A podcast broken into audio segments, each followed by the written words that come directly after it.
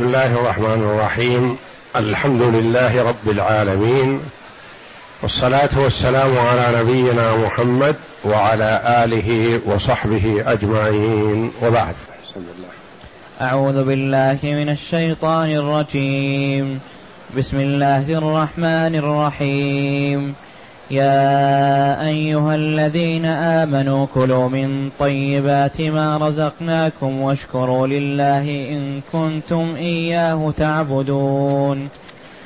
إنما حرم عليكم الميتة والدم ولحم الخنزير وما أهل, وما أهل به لغير الله. فمن اضطر غير باغ ولا عاد فلا إثم عليه. إن الله غفور رحيم. هاتان الآيتان الكريمتان من سورة البقرة. جاءتا بعد قوله جل وعلا يا أيها الناس كلوا مما في الأرض حلالا طيبا ولا تتبعوا خطوات الشيطان إنه لكم عدو مبين. إنما يأمركم بالسوء والفحشاء وأن تقولوا على الله ما لا تعلمون وإذا قيل لهم اتبعوا ما أنزل الله قالوا بل نتبع ما ألفينا عليه آباءنا أولو كان آباؤهم لا يعقلون شيئا ولا يهتدون ومثل الذين كفروا كمثل الذي ينعق بما لا يسمع إلا دعاء ونداء. صم مكم عمي فهم لا يعقلون. يا أيها الذين آمنوا كلوا من طيبات ما رزقناكم الآيتين. في الآية السابقة خاطب جل وعلا الناس عموما. مسلمهم وكافرهم. وقال تعالى يا أيها الناس كلوا مما في الأرض حلالا. حلالا طيبا. ونهى جل وعلا عن اتباع خطوات الشيطان. في هذه الآية قال تعالى يا أيها الذين آمنوا كلوا من طيبات ما رزقناكم. هناك قال حلالا كلوا مما في الأرض مما أحله الله. أمر الناس عموما بأكل الحلال واجتناب الحرام. وفي هذه الآية أمر المؤمنين بالأكل من الطيبات ولم يذكر جل وعلا صفة الحل لأن المفروض في المسلم أن يجتنب ما حرم الله جل وعلا. كلوا من طيبات ما رزقناكم هذا أمر كلوا. والأكل الأمر بالأكل كما تقدم. يمكن أن يكون للوجوب ويمكن أن يكون للاستحباب وممكن أن يكون للإباحة. فللوجوب لحفظ النفس يجب على الإنسان أن يأكل لبقاء حياته. ويحرم عليه أن يمتنع عن الأكل ليموت. لأن نفسه ليست ملكا له وإنما هو مأمور بالتصرف حسب ما أمر الله جل وعلا.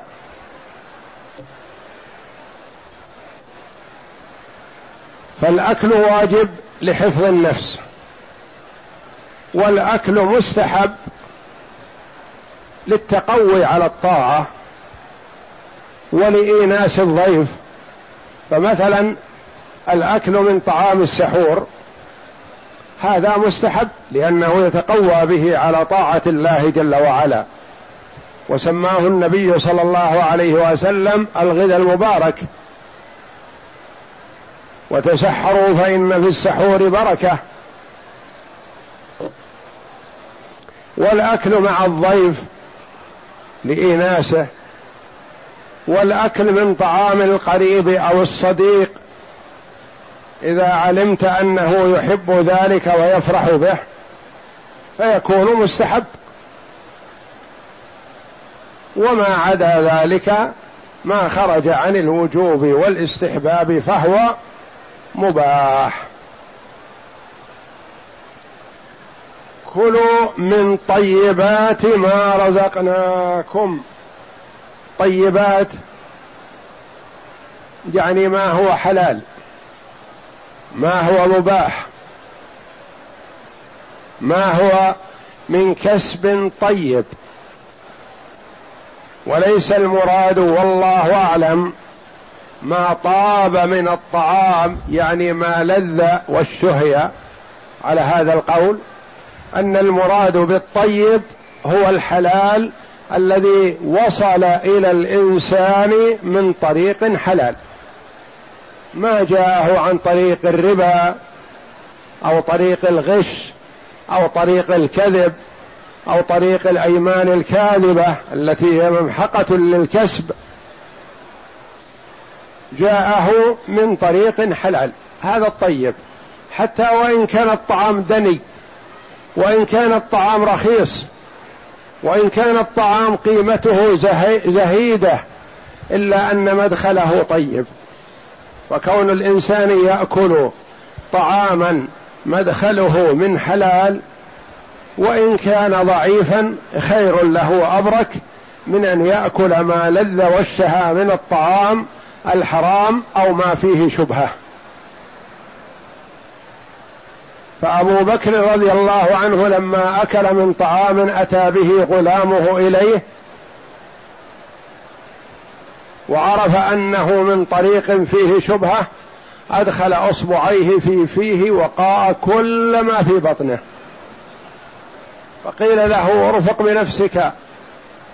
فقال لو علمت أن نفسي تخرج مع آخر حبة أو آخر شيء منه لا فعلت.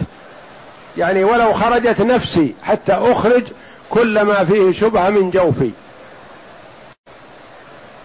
فالمراد بالطيب هو الحلال. وقد فسره النبي صلى الله عليه وسلم بقوله فيما رواه أبو هريرة رضي الله عنه إن الله طيب لا يقبل إلا طيبا. وإن الله أمر المؤمنين بما أمر به المرسلين.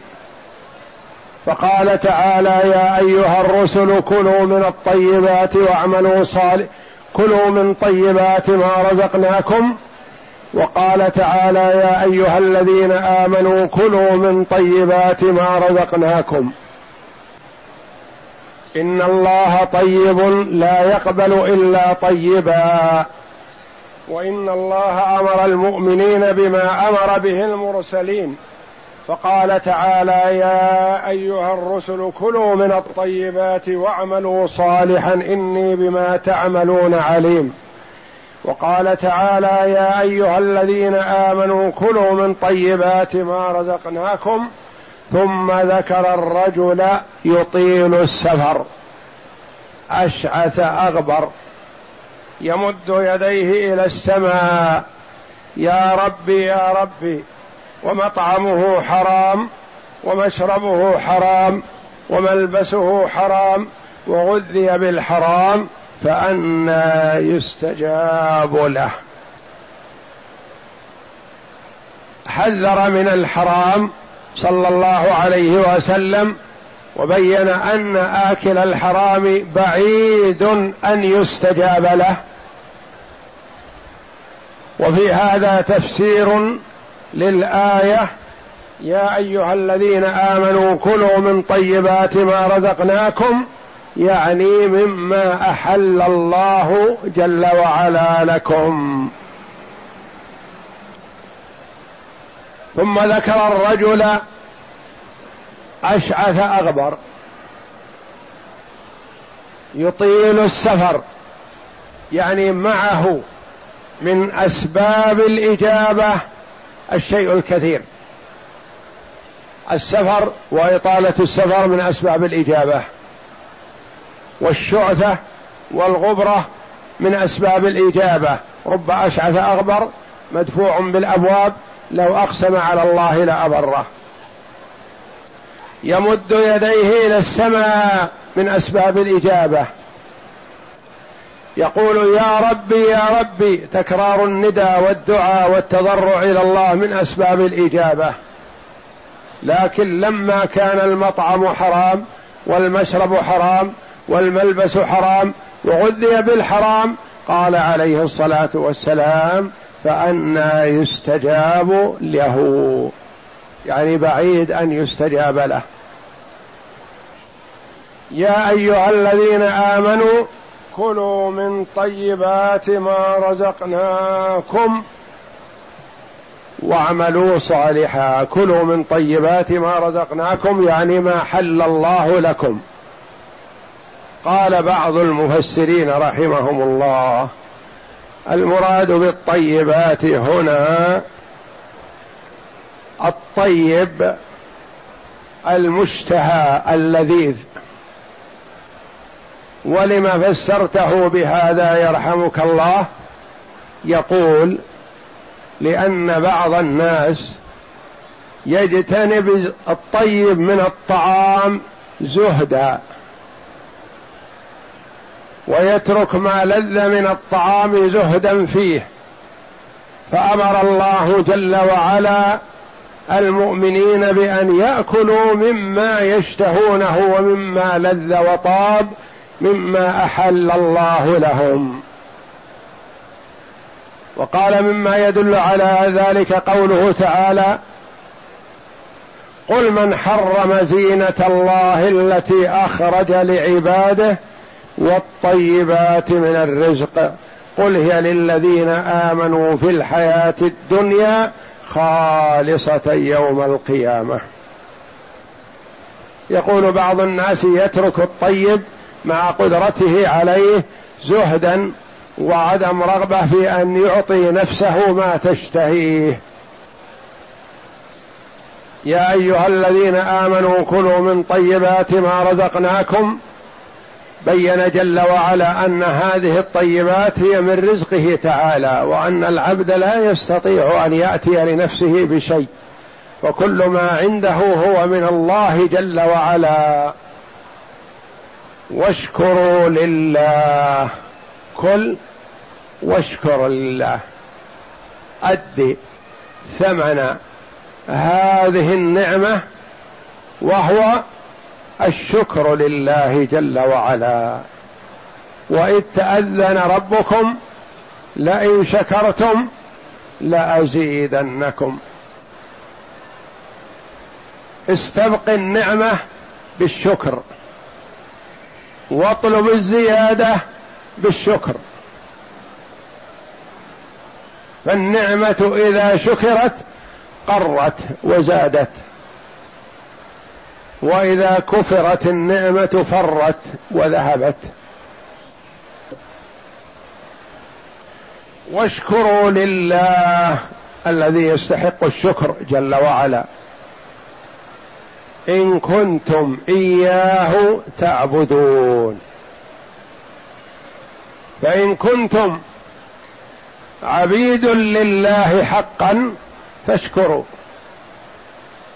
وإن شكرتم غير الله بنعمة الله فما عبدتم الله حقا.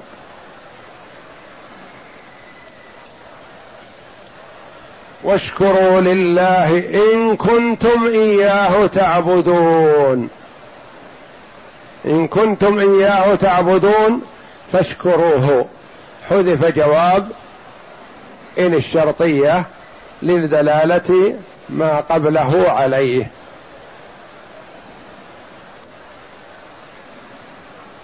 فهو جل وعلا يأمر بالاكل مما أحله جل وعلا لعباده ويطلب منهم ويأمرهم أن يؤدوا نعمة شكر هذه النعمة وهو بالإعتراف بها لمسديها وموليها جل وعلا. واشكروا لله إن كنتم إياه تعبدون. فإن لم تشكروه فكأنكم لم تعبدوه. وإن كنتم عبيد لله حقا فاشكروه على نعمه. يأمر تعالى عباده المؤمنين بالأكل من طيبات ما رزقهم تعالى وأن يشكروه تعالى على ذلك إن كانوا عباده. والأكل من الحلال سبب لتقبل الدعاء والعبادة. كما أن الأكل من الحرام يمنع قبول الدعاء والعبادة كما جاء في الحديث قال رسول الله صلى الله عليه وسلم أيها الناس إن الله طيب لا يقبل إلا طيبا وإن الله أمر المؤمنين بما أمر به المرسلين فقال يا أيها الرسل كلوا من الطيبات واعملوا صالحا إني بما تعملون عليم. وقال يا أيها الذين آمنوا كلوا من طيبات ما رزقناكم ثم ذكر الرجل يطيل السفر أشعث أغبر يمد يديه إلى السماء يا رب يا رب ومطعمه حرام ومشربه حرام وملبسه حرام وغذي, في الح وغذي بالحرام فأنى يستجاب لذلك. ولما امتن الله تعالى عليهم برزقهم برزقه وأرشدهم إلى الأكل من طيبه ذكر أنه لم يحرم عليه عليهم من ذلك إلا الميتة وهي التي تموت حتف أنفها. إنما حرم عليكم الميتة والدم ولحم الخنزير وما أهل لغير الله وما أهل به لغير الله. هذه شيء من المحرمات. إنما حرم عليكم ما يضركم. حرم عليكم الخبائث. وأحل لكم الطيبات. إنما حرم عليكم الميتة. والمراد بالميتة ما ماتت حتف أنفها بدون ذكاه وذلك أنها يتحجر فيها دمها فتكون خبيثة وضارة. وعرف هذا حقا بان ما مات حتف أنفه من الدواب فإنها تضر آكلها. حتى وإن كانت سمينة وإن كانت طيبة في حال الحياة إلا أنها إذا ماتت وحتف أنفها ولم يسيل دمها تكون خبيثة وضارة ومهلكة. إنما حرم عليكم الميته واللفظ عام في كل ميتة إلا أنه خصص بالأحاديث الصحيحة في ميتة البحر فإنها حلال. لقوله صلى الله عليه وسلم أحل لنا ميتتان ودمان. فأما الميتتان فالجراد والحوت وأما الدمان فالطحال والكبد وقال صلى الله عليه وسلم عن البحر لما سأله السائل قال يا رسول الله إنا نركب البحر ونحمل معنا القليل من الماء فإن توضأنا به عطشنا أفنتوضأ بماء البحر؟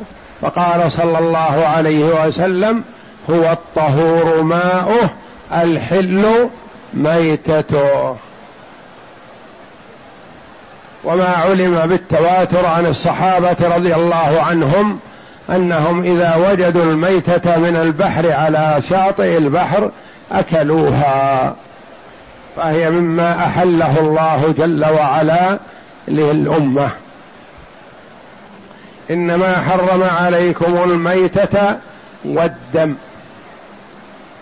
والمراد بالدم هنا الدم المسفوح الذي يخرج عند الذبح بخلاف الدم الذي في العروق وفي ثنايا اللحم فإنه دم طاهر وحلال.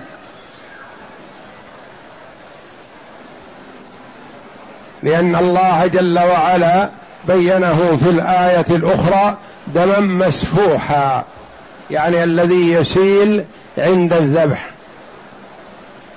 وتقول عائشة رضي الله عنها كنا نضع اللحم في البرمة فيعلوها الدم الأحمر. يعلوها الدم ويراه رسول الله صلى الله عليه وسلم ويأكل منه يعني من اللحم الذي اختلط به الدم. حتى إن ماء البرمة لا ينقلب أحمر. فهناك فرق بين الدم الذي يخرج عند الذبح وبين الدم الذي في ثنايا اللحم. فالدم الذي في ثنايا اللحم طاهر وحلال. إذا أكل اللحم وهو فيه ولم يغسل منه فهو طاهر وحلال. بخلاف الدم المسفوح فهو حرام. وكانوا في الجاهلية يأخذون الدم المسفوح هذا ويضعونه في المصران ثم يشوونه بالنار ويأكلونه. وهو خبيث وضار ولحم الخنزير. المراد بلحم الخنزير كل ما في الخنزير من لحم وشحم وعصب وعروق وكبد وغير ذلك وكرشه وغير ذلك وإنما أطلق عليه اللحم لأنه غالبه وأكثره اللحم وهو الذي تميل إليه النفوس اللحم.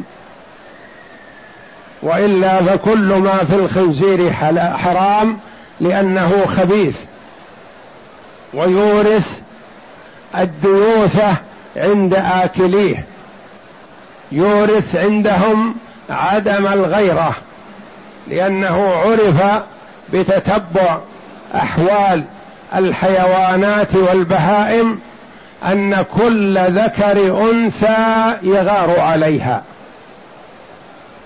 والجمل إذا كان معه ناقة ما يسمح أن يأتي جمل من بعيد يعلو عليها. والتيس كذلك. وسائر الحيوانات سوى الخنزير. قالوا إنه لا يغار على أنثاه. يرى أنثاه مع الذكر الآخر وهو يطلع على ذلك ولا يتأثر. فلذا يورث من يأكله هذه الخصلة والصفة الذميمة عدم الغيرة. ولهذا تجد من يأكلون لحم الخنزير لا غيرة عندهم. يرى زوجته تخرج مع صديقها ولا يبالي. يرى ابنته تخرج مع صديقها ولا يبالي. ما عنده غيرة. وقد لعن النبي صلى الله عليه وسلم الديوث. والديوث هو الذي يقر السوء في أهله. يعني يطلع على ما يصدر منهم من عدم محافظة ومن تمكين الغير من الأنثى ولا يبالي ولا يهتم لذلك. فهو لهذا ملعون على لسان محمد صلى الله عليه وسلم. ولحم الخنزير وما أهل به لغير الله. الإهلال أصله رفع الصوت. رفع صوته بالتلبية يقال أهل بكذا. رفع صوته بالذكر أهل بذلك. الصبي خرج من بطن أمه صرخ قالوا استهل. وتعرف حياته باستهلاله بعد خروجه من بطن أمه. ذبح غالبا الذابح يرفع صوته بمن يذبح له. إن كان يذبح على اسم الله قال بسم الله وذبح. يذبح لغير الله قال باسم كذا باسم اللات باسم العزى باسم منات باسم كذا. يعني باسم الجني فلان باسم كذا. هذا اولا الذبيحة حرام. ثانيا قائل هذا القول مشرك كافر بالله لأن الذبح لله عبادة والذبح لغير الله شرك.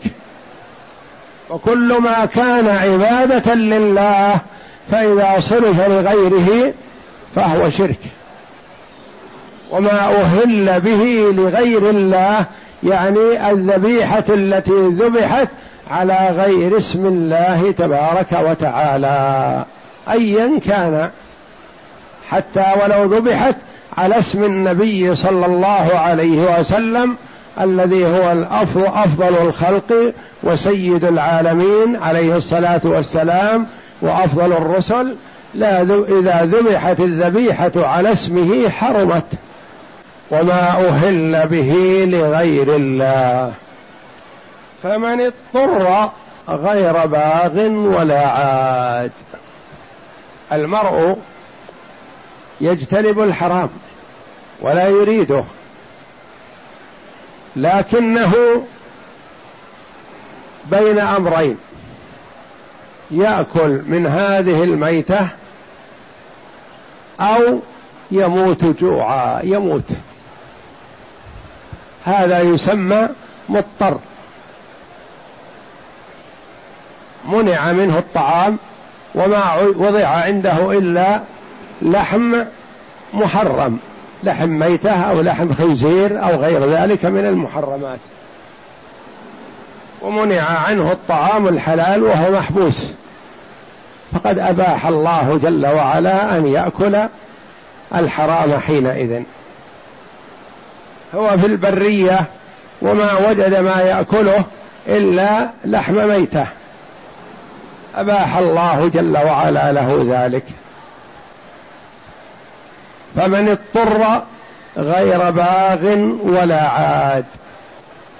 باغ قالوا متجاوز الحد متجاوز الحد يعني خارج على جماعة المسلمين. لا يباح له الحرام حينئذ إذا اضطر إليه. باغ ترك الحلال وأراد أن يأكل من الحرام. لا يباح له ذلك. باغ تجاوز الحد بأن أكل وأكثر من لحم الميتة. غير باغ ولا عاد. عاد العادي الخارج على جماعة المسلمين. أو مرتكب إثم. أو خارج في معصية. ولذا قالوا المسافر سفر معصية لا يترخص برخص السفر. إذا سافر وقصده من هذا السفر المعصية إما ليشرب الخمر بعيدا عن المسلمين أو ليزني بعيدا عن المسلمين أو ليأكل مالا حراما أو ليقطع الطريق أو ليؤذي المسلمين أو ليحارب المسلمين في هذه الأحوال وما شابهها لا يحل له أن يترخص برخص السفر لا يسوغ له الجمع. ولا يسوغ له القصر ولا يسوغ له المسح على الجوربين أكثر من يوم وليلة المباح للمقيم.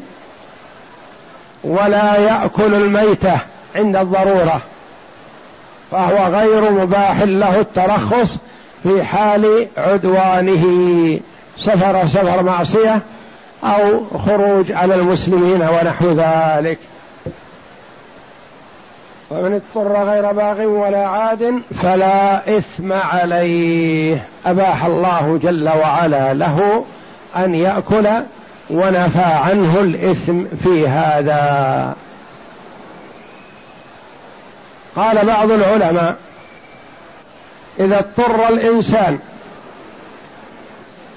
وخير بين أن يأكل طعام الغير أو أن يأكل الميتة. أيهما أولى له؟ قالوا فيه تفصيل. إن كان ما سيأكله يترتب عليه قطع يد حد من الحدود فلا يقربه.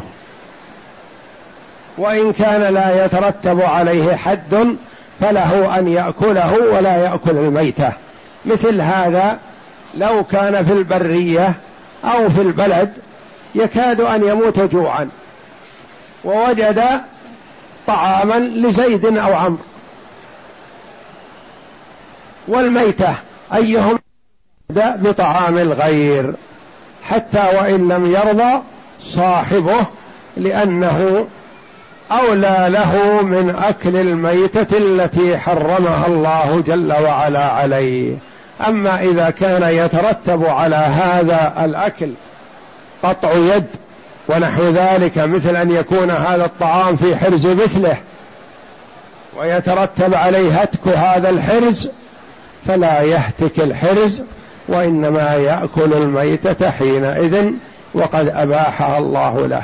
ثم إذا أكل الميتة فلا يسوغ له أن يشبع منها وإنما يأكل ما يسد رمقه فقط لعل الله أن ييسر له الطعام الحلال. نعم.